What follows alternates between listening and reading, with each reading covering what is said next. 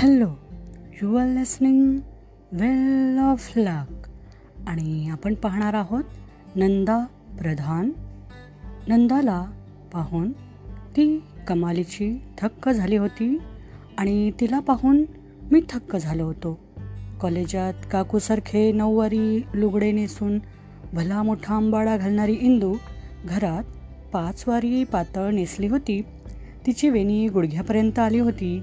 केसात फूल होते. या या तात्या हेही माझ्याबरोबर ऑनर्सला होते. मग मिळाले का?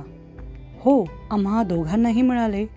मी चटकन सांगून टाकले नाहीतर म्हातारा बाहेर व्हा म्हणायचा. बसा बसा ना आपण.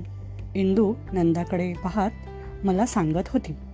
इतकी बावचळली होती घाबरली होती आणि त्यामुळेच की काय कोण जाणे क्षणाक्षणाला अधिकच सुंदर दिसत होती. नंदा मात्र शांतपणे बसला. Heartiest congratulations Nanda. ह्या माणसाला देवाने काय काय दिले होते? त्या बुद्रुक म्हाताऱ्याच्या दिवाणखान्यात एका व्हिक्टोरियन काळातल्या खुर्चीवर नंदा अशा ऐटीत बसून हे बोलला की मला वाटले तो थेरडा तिथे नसता तर तेवढ्या बोलण्याने इंदू त्याच्या गळ्याला मिठी मारून आनंदाने रडली असती.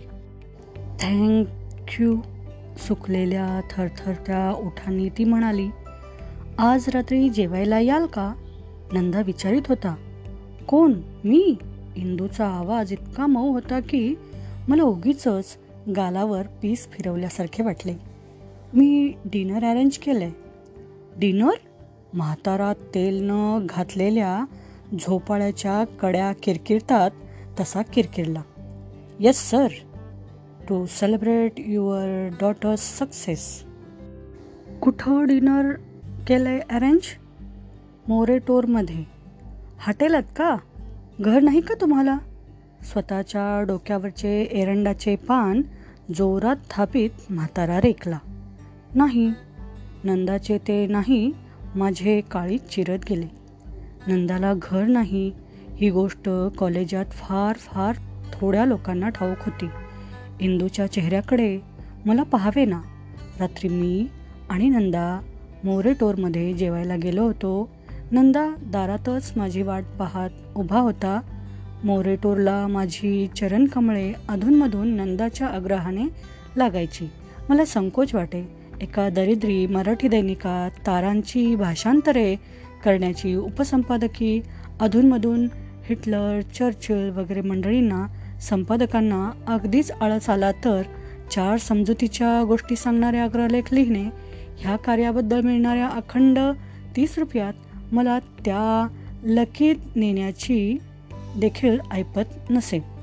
पण नंदा आज आठ वाजता मोरेटोरमध्ये असा लष्करी हुकूम दिल्यासारखा आमंत्रण देई आणि मी हिप हिप्नोटाइज्ड माणसासारखा तिथे जात असे. आज नंदा सुंदर सूट घालून उभा होता. आजूबाजूंनी येणाऱ्या जाणाऱ्या साहेब लोकांच्या मेळाव्यात तो त्यांच्यातलाच दिसे. इंग्रजाने त्यानंतर आठ दहा वर्षांनी हा देश सोडला. त्यापूर्वी कॅम्पात जायला उगीच भीती वाटायची. आलास? ये. त्याच्या मंद सप्तकाच्या स्वरात त्याने स्वागत केले. चल. मी अंग सावरत टेबलामधून जात होतो.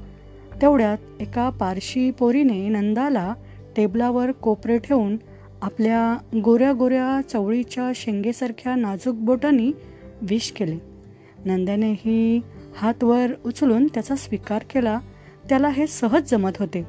मी तर त्या मोरेटोरमध्ये साहेब देशात असेपर्यंत कधी पोटभर जेवूच शकलो नाही. नंदा तिथला सराईत होता. त्या हॉटेलच्या मागच्या बाजूला एक प्रशस्त लतामंडप असे. तिथल्या कोपऱ्यातले एक ठराविक टेबल त्याला नेहमी मिळत असे. आम्ही त्या दिशेला जाऊ लागलो आणि बाजूला ट्रेवरून विस्कीचे लखलखणारे प्याले घेऊन जाणाऱ्या वेटरला धक्का लागून होणारा अपघात अर्ध्या इंचाने टळला. त्या टेबलाशी इंदू वेलणकर बसली होती. रंगीबेरंगी झग्यातल्या गौरांगना काळे सूट आणि कडकडीत कॉलरचे पांढरे शर्ट घातलेले ते लालबुंद साहेब. त्यात न शोभणारी आम्ही दोघेच होतो. मी आणि लिंबू रंगाची साडी नेसलेली इंदू. पण त्या विलायती फुलात ती केतकीसारखी वाटली मला. हा घाबरतो नंदा म्हणाला. कशाला? इंदूने विचारले.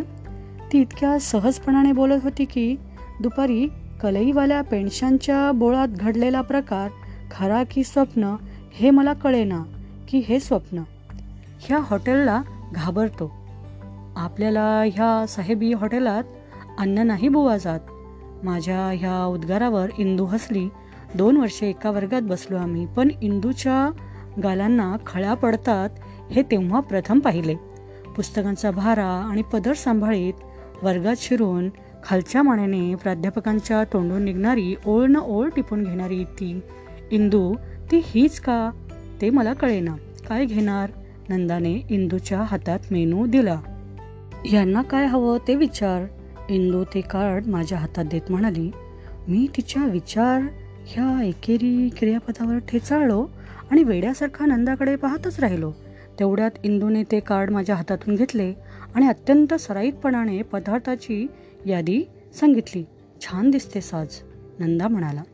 आणि मला उगीच गरगरल्यासारखे व्हायला लागले. माझी छाती धडधडत होती. धनाजीचा घोडा मुसलमानांना म्हणे पाण्यात दिसायचा मला पुढल्या टोमॅटो सुपात इंदूचा थेरडा दिसायला लागला. मला काही कळेना.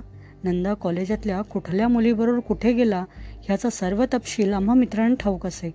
किंबहुना त्यावेळी फर्स्ट इयरमधल्या रेवती अंबलाडी नावाच्या अत्यंत अतिशय देखण्या मुलीबरोबर आम्ही त्याचे नाव नक्कीही करून टाकले होते.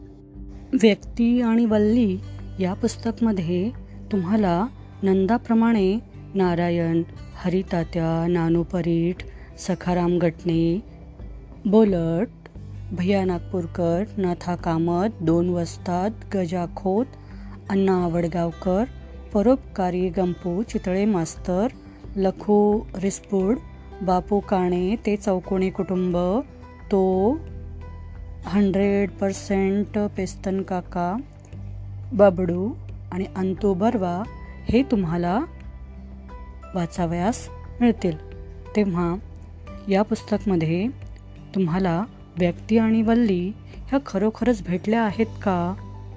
किंवा कोणावरून तुम्ही हे लिहिलं आहे अशासारखे प्रश्न विचारले? मला वाटते हे प्रश्न ललित वाङ्मयात संभवत नाहीत कारण ह्याला उत्तर नाही द्यायचेच झाले तर म्हटल्या तर भेटल्या आहेत म्हटल्या तर नाहीत असेच उत्तर द्यावे लागेल. या पुस्तकाला नटवणारे चित्रकार गोडसे मला म्हणाले की ही माणसं जर जिवंत होऊन तुम्हाला भेटली तर काय कराल? मी त्यांना कडकडून भेटेन. मी म्हणालो वाचकांचेही जर असेच उत्तर मिळाले तर मला धन्य वाटेल. ही धन्यता मला लाभेल की नाही ते मी काय सांगू? आणि तुम्ही हे व्यक्ती आणि वल्ली हे पुस्तक नक्की वाचावे. ह्याचे लेखक आहेत पु ल देशपांडे. थँक्यू